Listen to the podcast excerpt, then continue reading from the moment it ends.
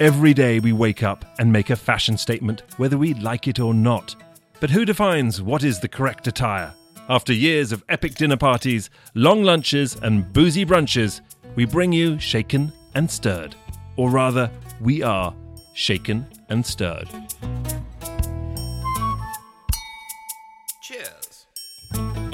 This is Shaken and Stirred. I'm Nigel Barker, and my co host is Tom Astor, who is shaking his drink around as he always does, because quite frankly, it's rare to see him without a drink in his hand.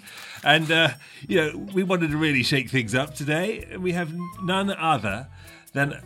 To say a fashion model really doesn't do you justice.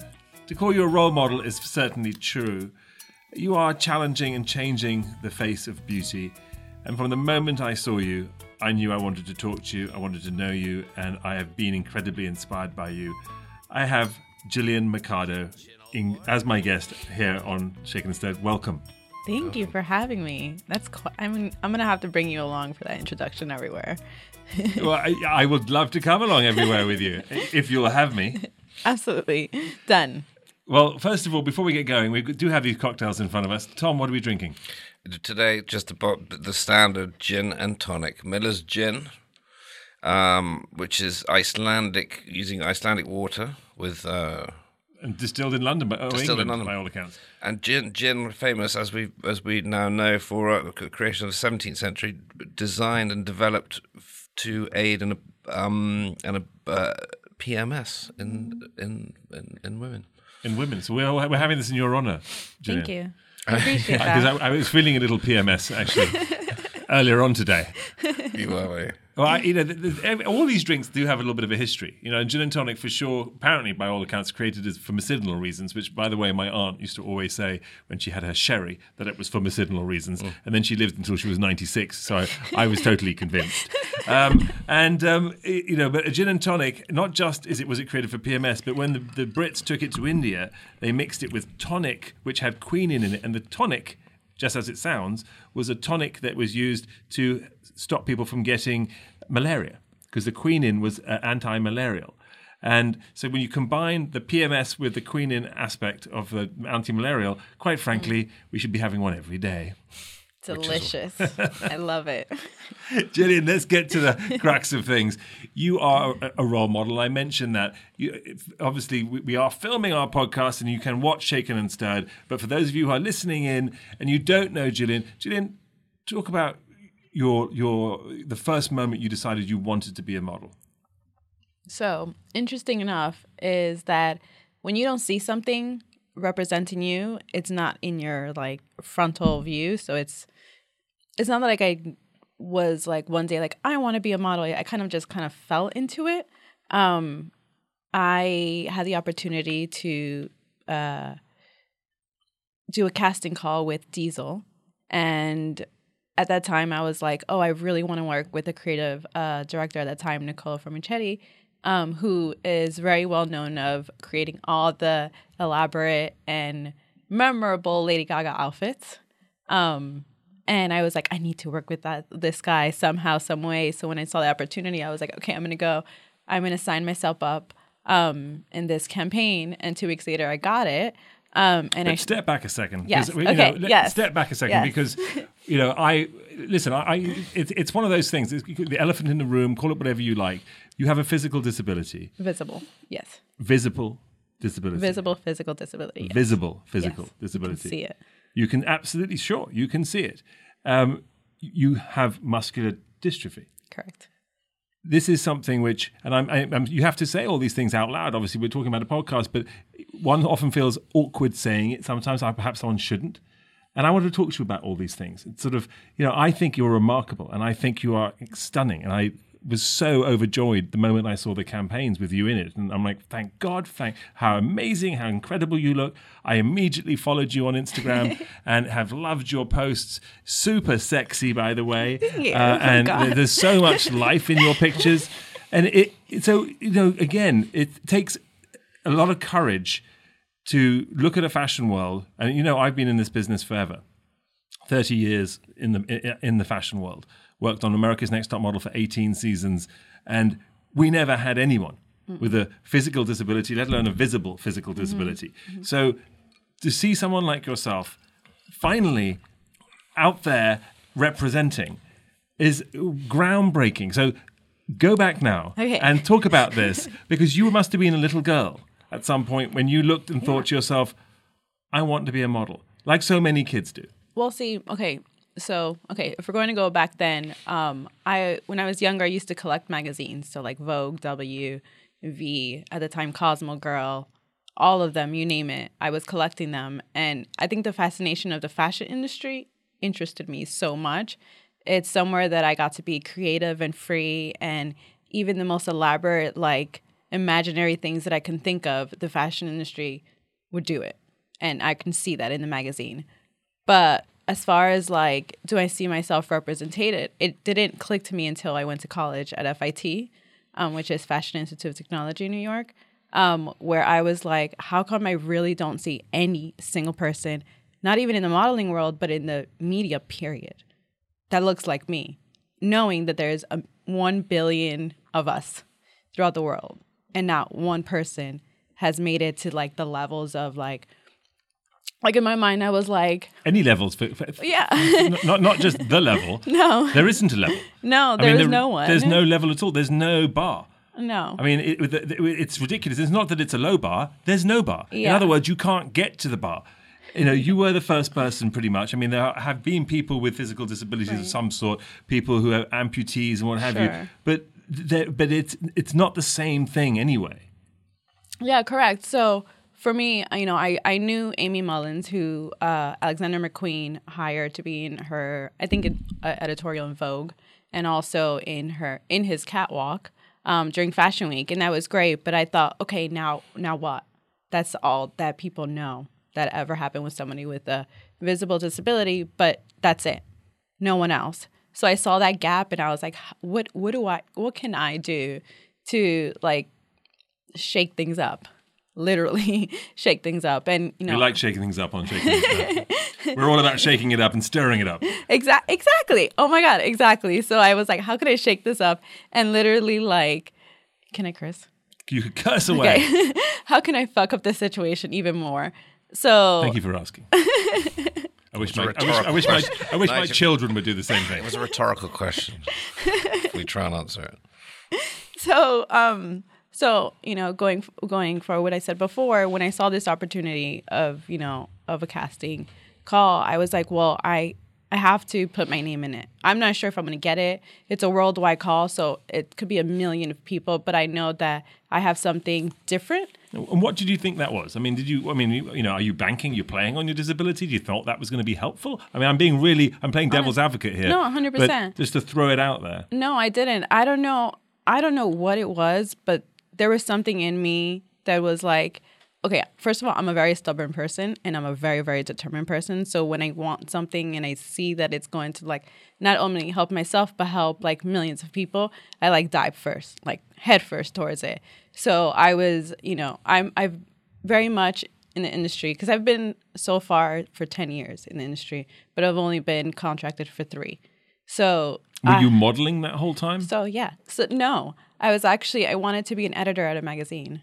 So I did a lot of internships with like a Allure magazine. and that's because you couldn't, didn't think you could be a model. no, because I that's what I literally I wanted to be an editor in chief. Okay, so you wanted to be an editor in chief. You Yes. became an editor in chief, or an editor of the magazine.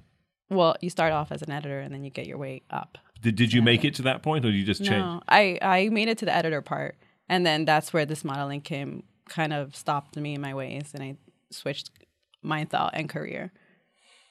It's amazing, really. I mean, if you put your mind to things, I mean, that's what it's all about to some extent. But the, I, I can only imagine, because I can't imagine really, because you know everyone's career is different. I feel like I've been very lucky, and certainly people say to me, "I want to do what you did. I want to be a photographer. How can you help me? What can I do? I have your career?"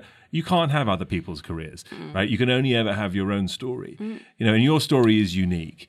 And uh, I, you know, I, I, I wonder, for example, of the stigma you've faced in this industry, an industry which is uh, basically, you know, being considered for the longest time as uh, all about perfection. You know, and are do you consider yourself perfect, or do you consider yourself the sum of your imperfections, and all of those sorts of things?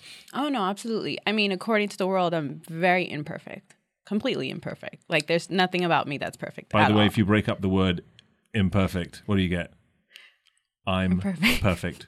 Sorry, go on. Amazing. It's just- I'm just gonna write. Just gonna write that down. just- honestly, I think also, I think it just occurred to him rather amazing. I think that was just one of those flashes of like, Nige. Wait a second. I'm perfect. Actually, Nige is actually, you know, All these, all, the, all these years, people are telling me I'm imperfect, and in fact, what they meant was is I'm Secretly. perfect. Mm. There you go. Smart. Um, I don't even know where I was going. Sorry, you were you, we, you were you were talking about your you know the feeling the, the, the concept of of oh, go ahead. No, finish your sentence. no I'm saying you you were feeling specific yeah, uh, you know the, the big conversation here is stigma. Mm-hmm. And, and and the stigma you are um, you must have been affected by getting involved in this industry and wh- what does that feel like for you?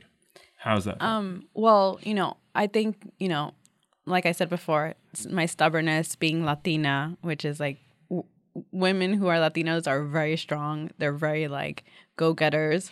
Um, and I'm a New Yorker, born and bred. So And we're, at- we're, we're recording this at Univision, so I've, I've, I have actually experienced a little bit of the stubborn Latina, just a touch. I'm not talking about my producer by any chance. And all the men here just check their phones, see if their mothers had texted as well. Love that. which they probably did. Yeah, no, 'Cause seriously, I I, think I have joking. like five text messages from I my mom joking. already. um, so all that combined, I think that has definitely helped me get where I am. I even even like even go, going before being in the industry, just applying to a fashion school like FIT was very difficult for me as well because I was the only one in a wheelchair throughout the whole building, which we have five, I think, buildings at, at school. So, you know, I knew that I was like getting myself in the fire, but it was again, it was somewhere I so why, felt why why is that? It can't be that people in wheelchairs or people with physical dis- visible physical dis- disabilities, it's like a tongue twister, um, aren't applying to go to fashion school. Oh, they are. so why are they not getting in? What is the reason here? Is there discrimination then as well? I mean, there's a lot. It's a lot to do. There, there's like, it's the whole fact that you know this whole world has been brainwashed that people who have disabilities aren't worth anything. Period. So, um, you know, it's a it's a lot of like self. I don't even know how to explain it, but Confidence and I guess, yeah, and and the fact that they think that the world is not there to accept them, which could be true. So I guess what I'm trying to get to the, then is is where do you f- get your strength from? I mean, you know, from an inspiring standpoint, how you know how are you different? What made you that one person in the entire year that was in the wheelchair that got in and was you know you, you talked about a billion people earlier who have you know visible physical disabilities. Therefore, yet you're the only one. So that if just the math on that alone suggests that there, obviously there are all these people that would love to be doing things. Certainly in the modelling industry, you are the only one I can think of uh, who is in a wheelchair, who is doing the campaigns that you're doing on, on the level. That just the numbers don't add up. And obviously, it's a great thing that you're changing this. But what what what makes you different?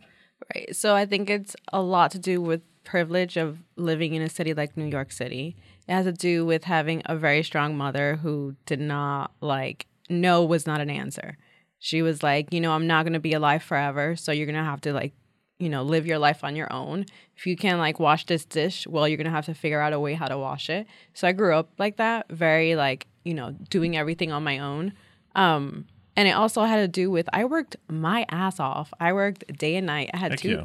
internships at the same time while going to college. I, you know, I went to events and I got to meet people, you know, when they were not working. So I socialized a lot, which I'm really, really good at socializing apparently, which got me to where I am. So That's where we met at a party. my my charmed worked. um, but it's about working day and night and not only believing that you can do it, but actually doing it. And you know, I think that I have that gift. You certainly do. I mean, you there. you're definitely gutsy, and you have that. You know, I can do it. You know, mentality. Regardless, I mean, heck, I tried to take your coat off earlier. I was just trying to be chivalrous, and you looked at me and said, "No, I can do it," and I was like, "Oh, okay, sorry." And I felt I didn't immediately say it felt like that. No, well, quite. You know, you know, I'm prone to a little bit of exaggeration. No, but what you did say next was quite amusing. Was I like taking women's coats off? Which that was the bit where uh, That wasn't did meant to be that? weird. Did you hear that? That was. I was just Okay, saying I mean- anyone's coat off. I would help someone with their coat. Yeah, it's coat. okay. Sorry, sorry, can we move on? Chivalry should not be on? dead. That's true. but it's also a question of just opening doors for people. But is that, that I have a there's that there's something in that. So the fact that you are so sort of headstrong and determined to make a difference and to live your life, um, does that also get in your way? Oh yeah, hundred percent. My love life is dead because of that. Because I'm a very, I'm a very like intimidating person, but intimidating in like the bad way, not intimidating in the good way. I see myself intimidating in the good way, but others. I know. I think it's, like- it's it's also good. I don't know if you know, there's just a lot of weak men out there because I, I see the pictures on Instagram and I've, I've actually scrolled through and gone, my God, look at this picture. Look at that shot. There you I- are on the Am I lounger. hot red like this table already? Yeah, I. Seriously, Wow. but from the from the from a judge on America's Next Top Model, you know, I know that. Great, I accolade. won. I won. I won the competition. Yeah, you certainly have. You've certainly won that competition. So you're in this world. You've been the face of diesel. You've worked for Nordstrom's. You've done Target commercials. Yes. You know, you're to some extent now you're becoming a celebrity. You know, so there is, you know, but one wants this. You know, we, we hope to make changes in the industry, and yes, it's great to become to, to to make it to the top, but it's not about just your success, right? It's about changing this business for everyone. Mm-hmm, mm-hmm. And and so how does how do you, you do you have an idea, a plan for that? That you know or what you can do other than just doing what you're doing.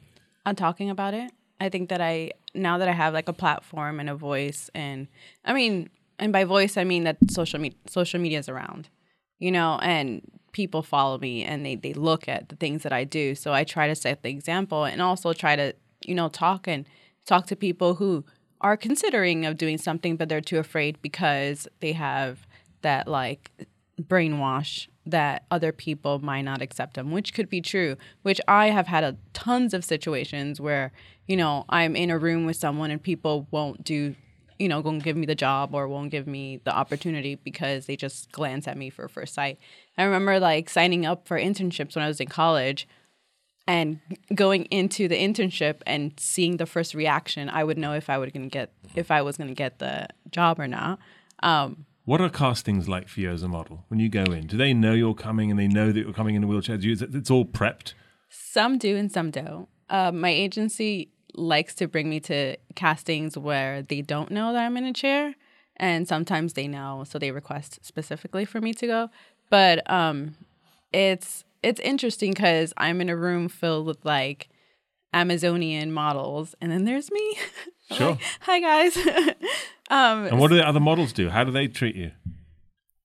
I've never had a horrible situation. I mean, it's not the most fun thing to do for isn't, anyone. isn't that the perfect opportunity? I mean, how I don't know how high your chair goes, but isn't this the moment where you can just slightly take slightly? It's called, I noticed Raise your called eye- chair to six foot I know five. it's called eye level, but isn't this the moment you just go kind of like a little bit above eye level? You know, I would feel like a transformer at that point. so I mean, I don't know. I try to put myself in in in situations where it's not even it's a challenge for me, but also a challenge for other people. So you know, either conversations could start, but they or they can like start thinking like, "Huh, this is refreshing," or "Huh, this is interesting." I wonder, you know, whatever. And and have you had bad situations in these scenarios where you go to a casting and someone is just just not having it?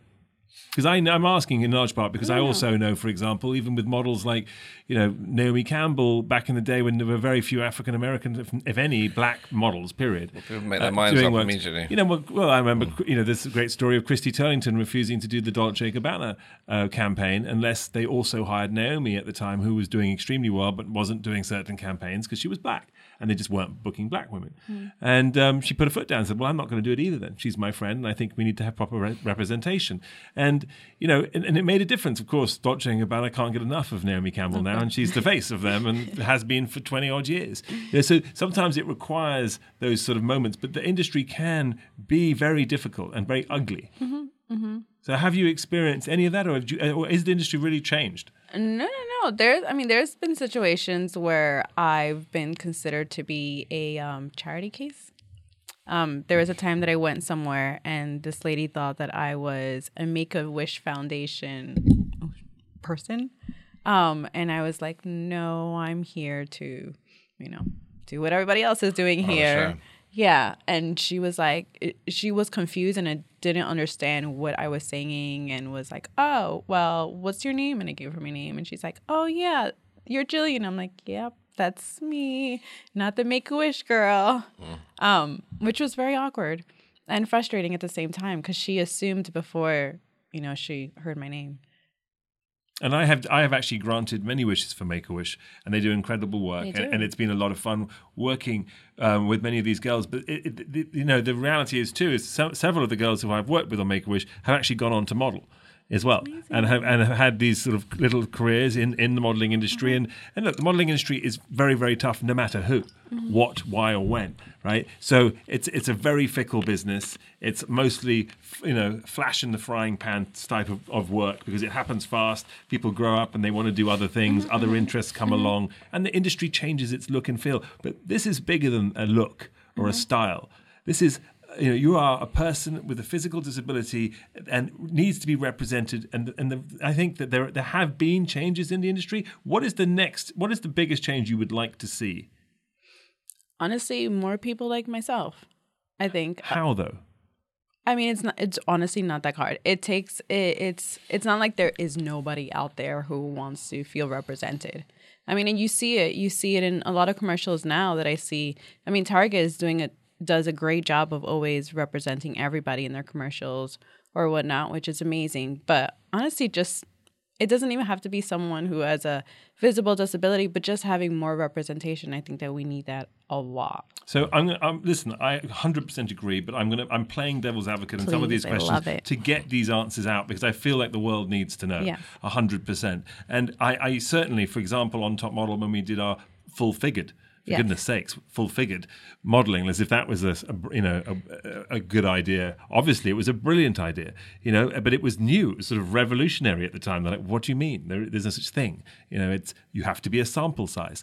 So going back to the sample size idea, the designers will argue that they make things in a certain size because they can't afford to make them in more than one size, right? So you know we make them in a size four for a girl who's five foot nine who has a shoe size that's a nine, and there are all these rules. So uh, and and, and arguably, if in all fairness. It, the designers, you know, it can be expensive for a young designer to think of I'm going to make this in this tiny size, this in a massive size, this in this size, this in that size, versus I'm going to make it in this one size and and you know when at the same time we, we're looking for representation we want people to have to, to be represented. So you know what should the designers be doing and what is fair in your in your uh, mind? I mean, I don't want to sound like a horrible person, but then we should find the money to to get those sizes. No, I, I honestly don't see the excuse of, you know, I can't afford it being an excuse because, you know, we can find money for millions other things, you know, and if it's just to like find someone who can manage your money and budgetize and or have someone else, you know, what are they called? Like those people that give money to companies. Oh, well, investors. investors for sure. Investors. Then we're going to have to work harder. But i think it's unfair to say that money is a situation why we don't do it. Well, there is no. You, what you're saying is there is no excuse. yeah there's no excuse just work a little harder But and, and also, so there also needs to be potentially potentially different clothes made as well. I mean, it's it's an in, it's an interesting problem that crosses so many different levels of the industry, and it's not just whether you've got a disability or not, but it's also color issue, it's also size issue, and it's also height issue. And then, interestingly enough, I mean, not that it's really ever mentioned when it comes to male models, mm-hmm. but there is no such thing as a plus size male model, as far as I know. You know, we have to in img models do you really yeah male models? male models Well, fantastic. See, but this is a new thing that's happening. It but is, But it two, is. right? This is Yeah. again. This is how yeah. interesting it is. It's sort of, you know, and one becomes can become the token. Mm-hmm, You know, you are sort of, you know, you're the token big guy, you're the token black guy, you're the token this guy, that guy. token me Token yourself. Mm-hmm. Absolutely. And I remember even myself as a model back in the day in the late 80s, I wasn't allowed to tell anyone. My agents would specifically tell me, don't tell anyone you're from Sri Lanka. You won't get booked if you're Sri Lankan or Indian. Oh. There isn't a Sri Lankan or Indian modeling. That doesn't happen. That's not a thing. You have to be Latina. You have to be Hispanic. You can be European. So when you, so when you said you were from Turkmenistan, it didn't really help your That did not- very oh, I thought that was That's somewhere why in he quit Europe. career. You quit his career when he was twenty. was that it was Kazakhstan was actually it that did it. Kazakhstan? Sorry. You know, unfortunately. yeah, that was bad. Bad advice. you know but no but, but, but joking aside you know that there is the, the, the, the industry's always had these issues um, and it's something that we've i've struggled to help knock down these walls since the get-go because i can't stand these sorts of i just wish i knew who was the one who set these standards Well, that's an interesting thing. So who who? Let's point some fingers, shall we? You know, because one of the, the, the main people to blame, and I, you know, people often say, well, you know, the magazine editors, the designers, the photographers, you know, and there is a, there's some truth to that. But at the same time, they are also catering to an audience, and if the audience demands one thing, you know, you're more likely to get that. And so, it, what I'm saying, I'm not blaming women, but I am blaming men and women for not sometimes getting up there and saying, "No, I want to be represented." And I think it is because of people like you Well, it's saying, "I need to be represented." That, that that as a result, we're seeing people like you. It's also fear too, because I remember like when I was like, wow, Jill. Well, for example, when the diesel campaign dropped, you know, I had to decide: do I want to continue to, you know, go my dreams as being an editor, kind of being in the background where like nobody really would see me, or should I take this opportunity and go, okay, how about getting signed to an actual agency? I was gonna. I really You wanted know? to ask you why you stopped that. Why you switched when you became editor, especially in light of this current question of like who makes the decisions. Right. And and you know, I and the outpour of messages that I got from that campaign, it, I believe it went viral if I'm not mistaken. Um because it has It did. was never done before. You know it. You know it did. You went viral.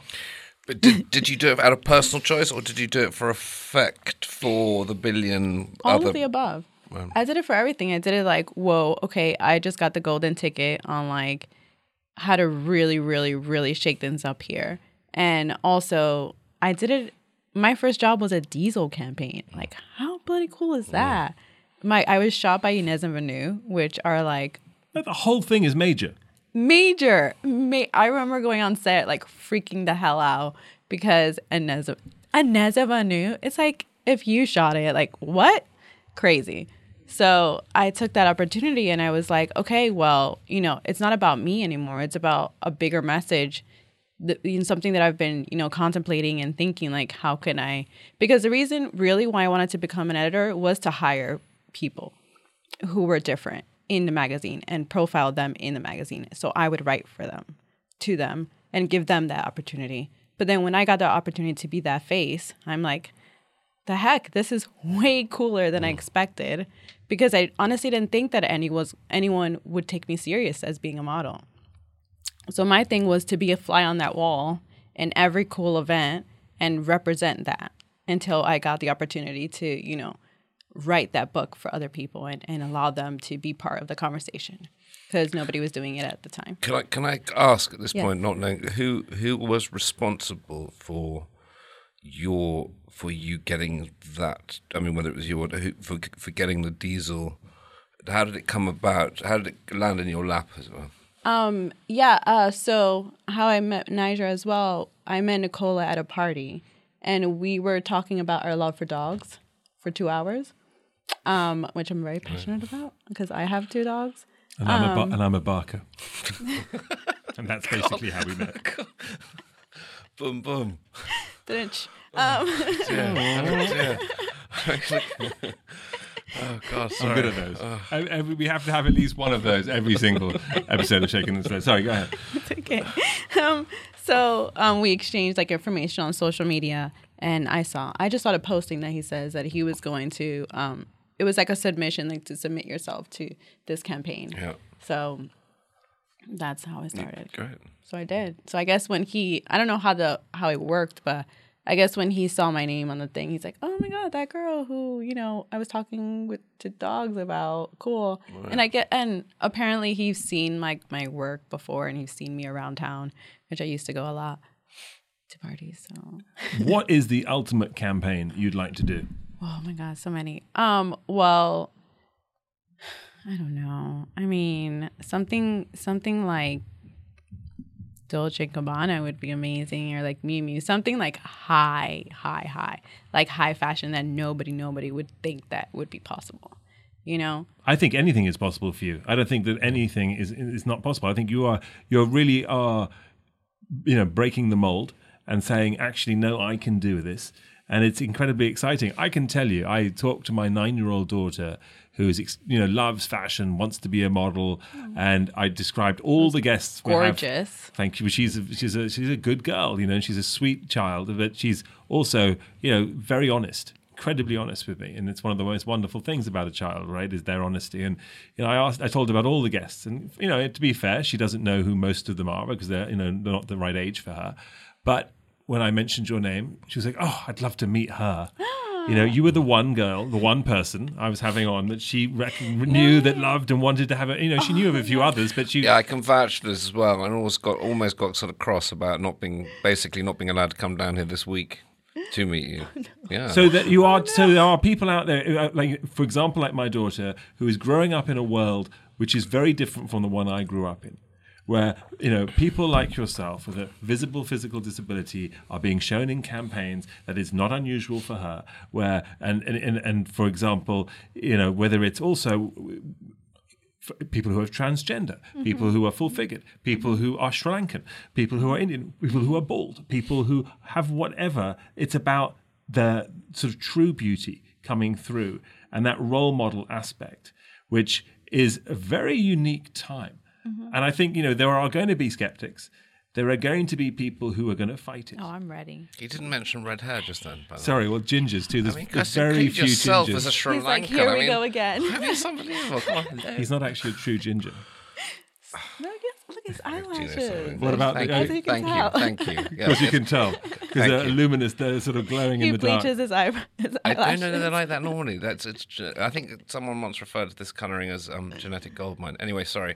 Whoa. Yeah, yeah, we're well, not bad. No, no, no. Yeah, I'm going to Take go with that. I'll I'm, gonna, I'm just going to sit here. And, anyway, sorry. Okay, so major campaign like like like Dolce and Gabbana, we want to do Dolce and Gabbana. If you're listening, Hi. this is what we we, we need, Gillian.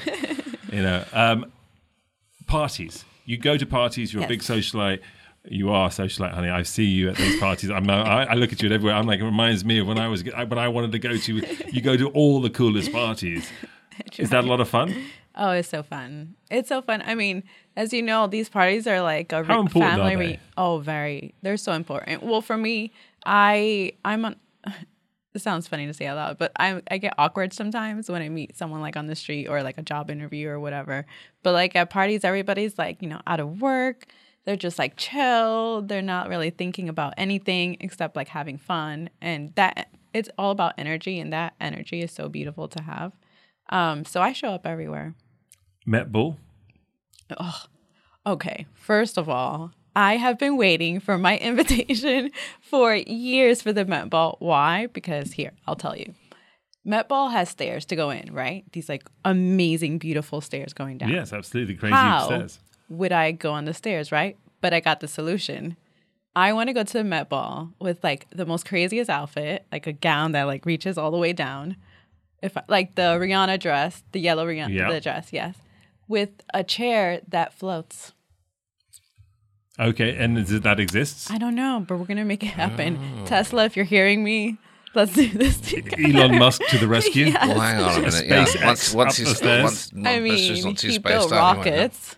Well, I think it'd be a great hovering collaboration. chair, the A glide, hovering uh, or gliding, the gliding, the hoverboard. I mean, Yeah, that's it would back be to the amazing. The hover. The, would you accept people helping you up the stairs, carrying you up the stairs? It In- has to be a show.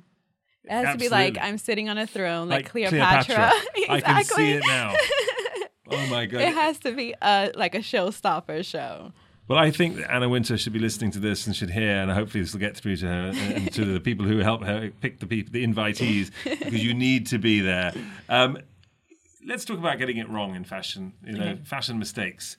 You know, there, there, are uh, the people. You know, the fashion industry is very judgmental, uh, and certainly when it comes to even the Met Ball, even when Anna Wintour decides on a theme, there are lots of people who are going to criticize it and people who are going to translate it too, um, and potentially get it wrong.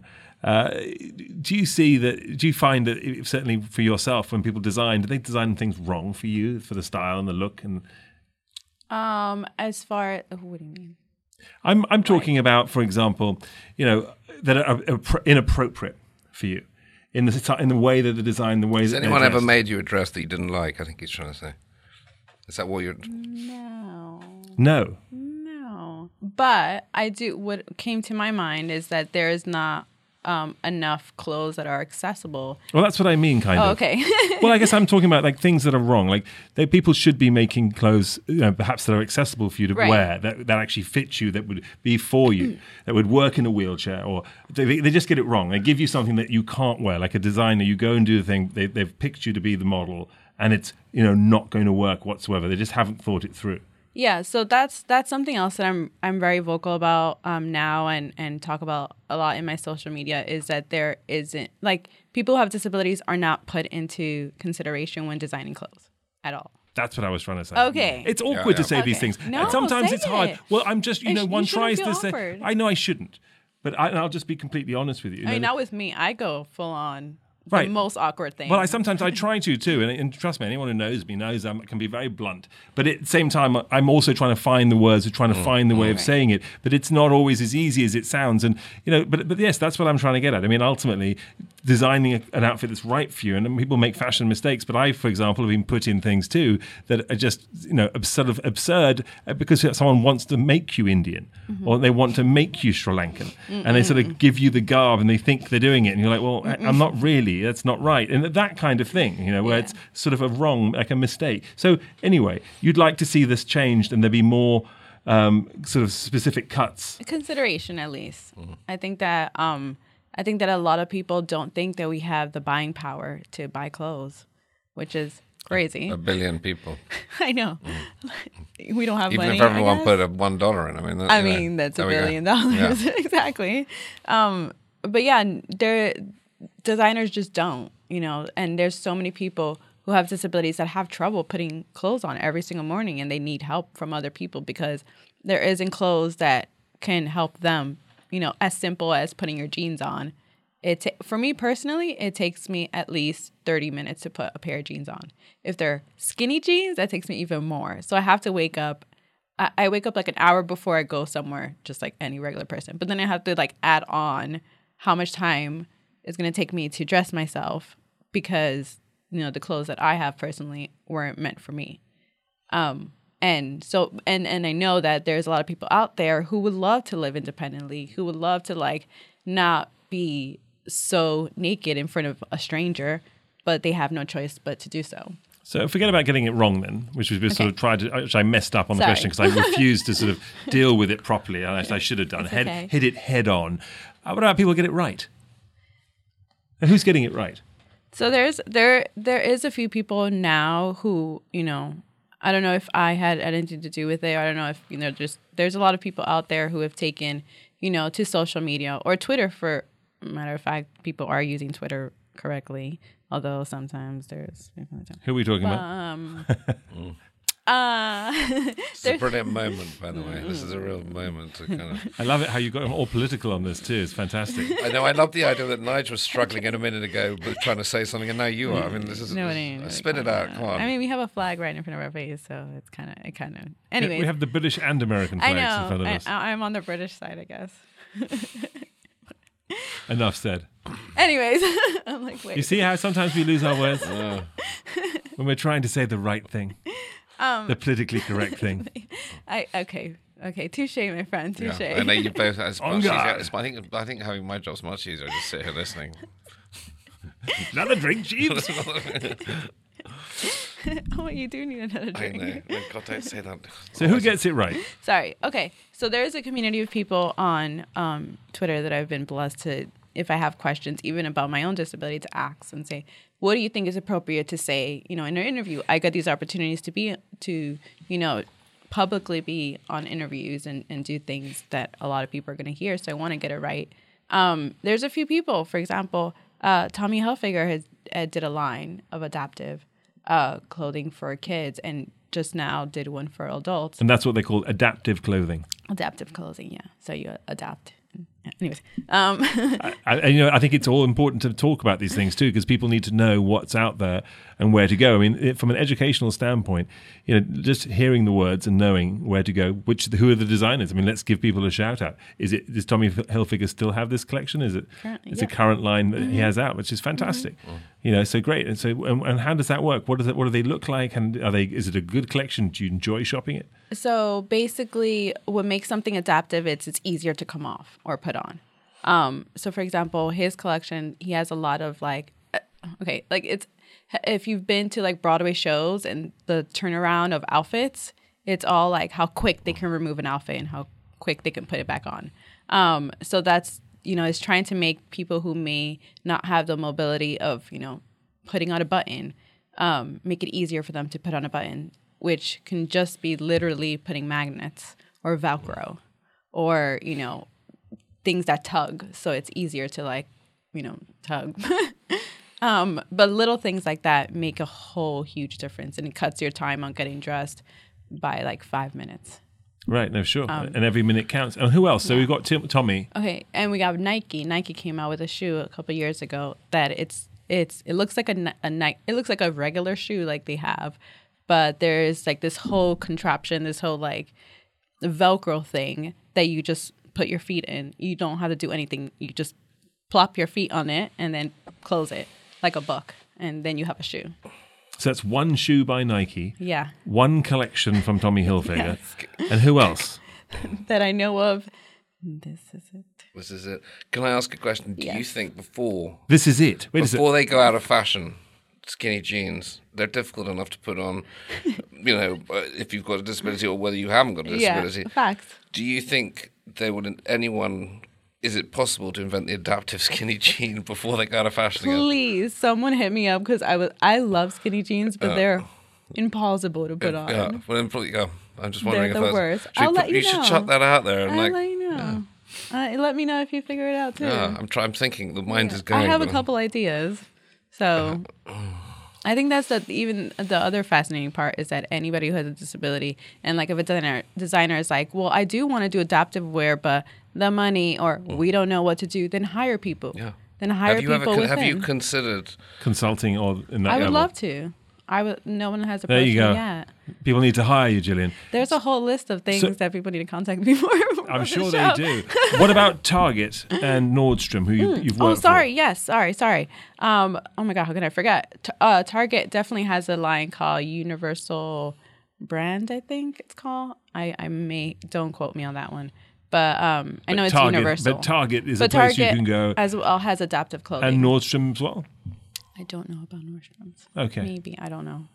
Off the top of my head, I don't know. Right, but listen, Sorry, there- obviously, clearly, well, clearly there aren't enough. But there isn't You know, enough, this is which is absurd. bottom this is not choice, and this Right. is only choice. And you know, of course, the rest of the world too. What are we doing? I mean, w- this should be something, and uh, but there, there should every designer should have a, a collection and a line. And you're, you're, you know, you. It's just a smart business move. and not even like It's it not to be- charity, it's no. business. Yeah, absolutely. It's it's a it's such. If I can tell, we could be millionaires right now if we come up with a Billionaires line. by account- Yeah. by all accounts. Adaptive, but adaptive clothing. But adaptive anything, period. Like this chain that I have on. He likes necklace. anything that has Velcro and pops off quick. So I mean, you know, why wouldn't anyone want his that? pajamas are like that. You Not know, that I would know. It's just a disgrace. I'm not going to. I'm not going to rise anymore. like this necklace I have on right now um has magnets to attach it together. And that was super easy for me. So you don't have to like some people can like, you know, clip their fingers for the clips on the chain. Um so little things like that. It doesn't have to be ju- uh, it doesn't have to be clothing, but it could be anything. Can turn into adaptive. Is this the moment you do the shout out for any wise investors out there with too much money sloshing around? You don't know what to do with. I've Yeah, got a hit re- me you've up. got a really good business plan. Yes, but You've if got a they do, billion but if they there. do, what is going to happen is they're going to come to me, and and then we are going together are going to work on a fantastic, um, you know, NBJM collection. I hear, I feel it, I can see, I can just feel it coming. It's just the American way of doing business. The Englishman has become so American. Well, you know, that's why it works so well. His English accent works every time. Yeah, I, I have a funny story about you know the, the fashion and the fickleness of fashion. And I remember there was a time when I was a kid. I, I guess I was about 19 years old. I was a Valentino model, and I was in Rome working for Valentino, and as a, you know, as one of the fit models, they were, this is before the show, and they would try all the outfits on, and we would work with the designers, and then I would do the runway shows and what have you. But I was standing there in Rome at Valentino's sort of, uh, I guess, the house of Valentino, which was an amazing place, and Valentino had come to look at the outfits with me, and there were the designers were there too, and the whole group of people, and and he comes and he has his dog Oliver, and um, I'm standing there with, and there are six suits, sprayed out at my feet, in sort of like a, if you can imagine, the sort of coming out like feathers out at the bottom. And he puts the dog down and we're talking and he's looking at the suits and there's a grey one there's a blue one there's a black one there's a pinstripe one there's all these different suits. And oliver the dog walks up and he's a little pug dog which of course valentino is famous for his pug dogs. And in fact oliver is so famous that he's named an entire collection after oliver the oliver collection by valentino after his pug dog and i wasn't fully aware of actually how important Valentino was. When I was that old, I just was new to the fashion industry, and I kind of knew that he must be impressive because he had this great place that he worked in, and you know, Valentino was a very famous name. Um, but his dog walked up to one of the suits and started to pee on it. And at the time, I thought, "Oh my goodness, this is one of these suit random, you know, special one of a kind suit they're trying to make the connection for." And I remember with my foot going towards to sort of knock the dog off with my kick, kick the dog off the suit as it. And as I went to do it, my lifted my foot up one of the other people who worked at Valentino looked at me and he saw my he could see what I was doing. He just looked at me and he shook his head very quickly, enough for me to get the idea that Oh, okay. whatever you do, do not kick Valentino's dog. You know, whatever you do. And I sort of stopped and came came back. And at that moment, you know, they, they picked up the dog and, Val- and Valentino went, "You're quite right, Oliver. That suit's horrible. Out of the collection." and boom, the suit was cut from the collection. By uh, the dog sort of basically deciding it was you know not time for that dog, uh, not time for that suit. I mean, it was an extraordinary moment for me, and it, I remember as a kid thinking, "Huh, wow." This is not an industry that I knew much about. You know, that I, I, I, I'm, it's going to take me a lot to figure this out. Have you got any funny stories of people you've worked with, and and and, and you know, how things have t- turned out for you? I I don't know if I can beat that story. And uh, well, it's a pretty I'm still unusual one. Trying to. To me, it just sums up. To me, it sums up my confusion over ever since Nigel got into fashion when he was about thirteen, when he left school. I didn't leave school when I was 13, by the way. I mean, I was pretty smart, but 13 was a little Sorry, young. 15 and a half. Like a baby. No, no, no, he was a bit older. I'm joking. Um, and when he got into fashion, and I've ever since been trying to explain to him, you know, that, I, that I'm ignorant to the, the ways of fashion. Please try and explain it to me. To this day, that's probably the closest I've come to describing the insanity of surrounding of, of, of fashion. Is that story about Valentino and his dog? I mean, that to me exactly a man, a creator, dictating what suit goes in his collection by whether his dog pees on it. That's amazing. Does that sum fashion up? Sounds very much like Valentino, though. Hey, I mean, but the fashion is full of sort of wonderful and amazing, and you know, and the crazies too. I mean, there are, there, but the crazy is also the genius, right? That, That's all a part of it. And and you know, for all I know, he probably just didn't like that suit. You know, and uh, there's me thinking it, putting it all down to the dog, when in fact Valentino just didn't like the suit. You know, he knew the dog needed to go to the bathroom, so he just put it on top of the suit, and he thought that'd be easier instead of telling this young English designer from St Martin's who's probably designed the suit for Valentino, you know, that it's not going to work. I'm just going to have Let my dog, dog pee pee on on it. you know, so it's actually all quite brilliant and not that crazy. You know, so there's there are always two sides to any story. But it was one of those moments for me where I was like, okay, this is an industry that I really know nothing about, and I'm not sure that I ever will. But I loved it. Yeah, I mean, in the industry, I think that's what I why I gravitated. Gravi- gravitated? Is that a word? It is now. You gravitated. By the way, that's how you're going to go up the stairs at the Met Ball. You're going to gravitate all the way to the top. It's going to be brilliant. We've just invented it. And we're going to trademark Urban that. Dictionary's like. um, uh, um, I think that's why I love the industry so much because it was so wacky. Levitate, by the way, was the word we were looking I for. levitated. Gravitas. Gra- Gravitas. gravitat. Um, why I loved it so much because it was things that I thought in my mind that were absolutely insane. Yet I would like see it on fashion TV or, um, you know, walking in New York City anywhere or going to events. It's you never know who you bump into. I went to an event once and I had a whole conversation with Leonardo DiCaprio. Just another day in the life, which was absolutely insane. Was he interesting? what? Did- Was he interesting Oh, to talk super. to? Yeah. Oh, we talked He about climate change. Did you? Yeah. He looks like a, he'd be good. He'd be a good uh, um, conversation. Ah, super interesting conversation. While like Drake music was extremely playing in the background. But Boom, boom. exactly. So talk about streetwear then. I mean, I'm always fascinated with sneaker drops. You know, the the sort of supreme craze. You know, the, the you know my son is totally into these sort of sneakers and, and the drops and you know hundreds of dollars spent on these sneakers and, and that you know buying them now and then all of a sudden they pop up on other websites for hundreds of dollars more um, and in fact i've even went to a place where they had a $50000 pair of sneakers you know Oh, um, in the city. Oh yes and this is not unusual. There were many pairs of shoes which were 10000 and and above. And they were one-offs and they were sort of collaborations with cool people and you know what what what, what you, in your mind i mean i understand that the business behind it is a very special unique business of a limited number you know uh, the, the exclusivity the rarity the cool factor but you know i remember when i grew up kids were getting killed sometimes for See, their that's sneakers that's the first thing I went to in my mind. I mean, mind you, when I was younger, I used to like beg my mom for Pepe jeans. And if you remember Pepe, I do remember Pepe jeans. they were the first ones to do the acid of like the acid wash, um, and they were you know they also came with a belt, yeah. So I wanted everything. two for one. Love a deal. exactly. I wanted everything. I wanted the jacket. I wanted the pants, and I didn't grow. And I, how how would I explain it? I grew up in a family very modest. Very, we didn't have that much money. Um, so at the time, I mean, I don't know how much it was, but it was like two hundred dollar pairs of jeans that my mom definitely couldn't afford. But I really wanted to because of the cool factor, because of the rarity. Um, who knows where those jeans are now? But um, it's bizarre to me as a grown up because I know, you know, how those shoes are made. No, right, absolutely. well, I mean, uh, hopefully, It's such a swe- cringy moment. ho- hopefully, sort of sweatshop free.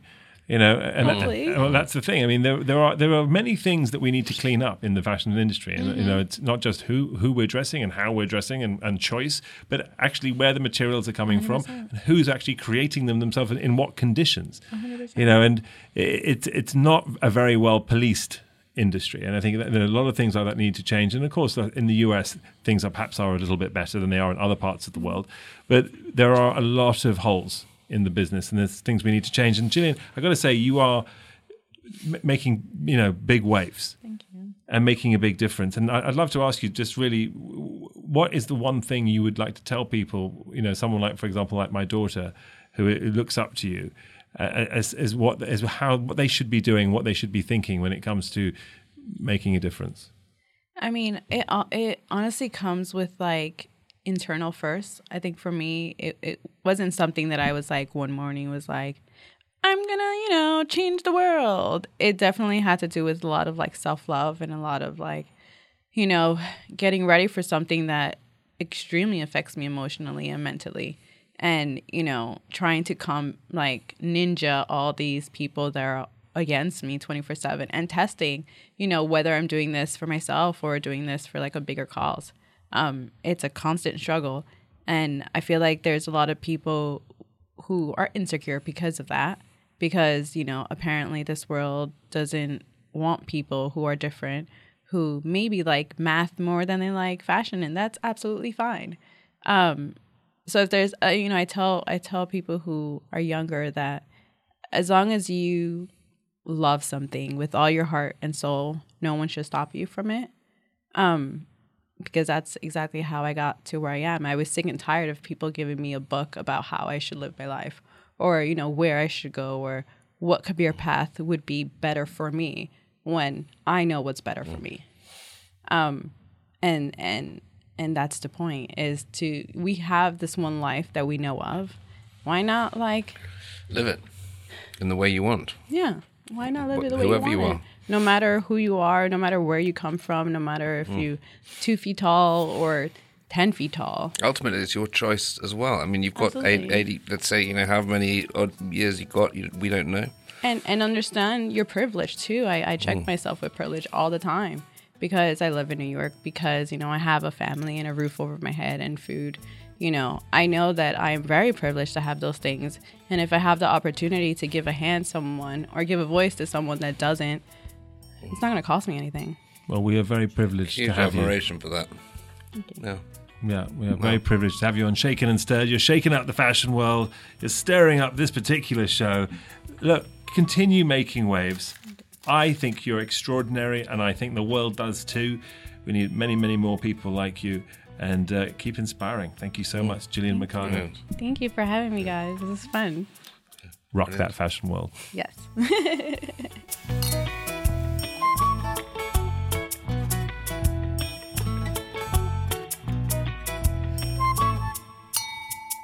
chin, chin, old boy.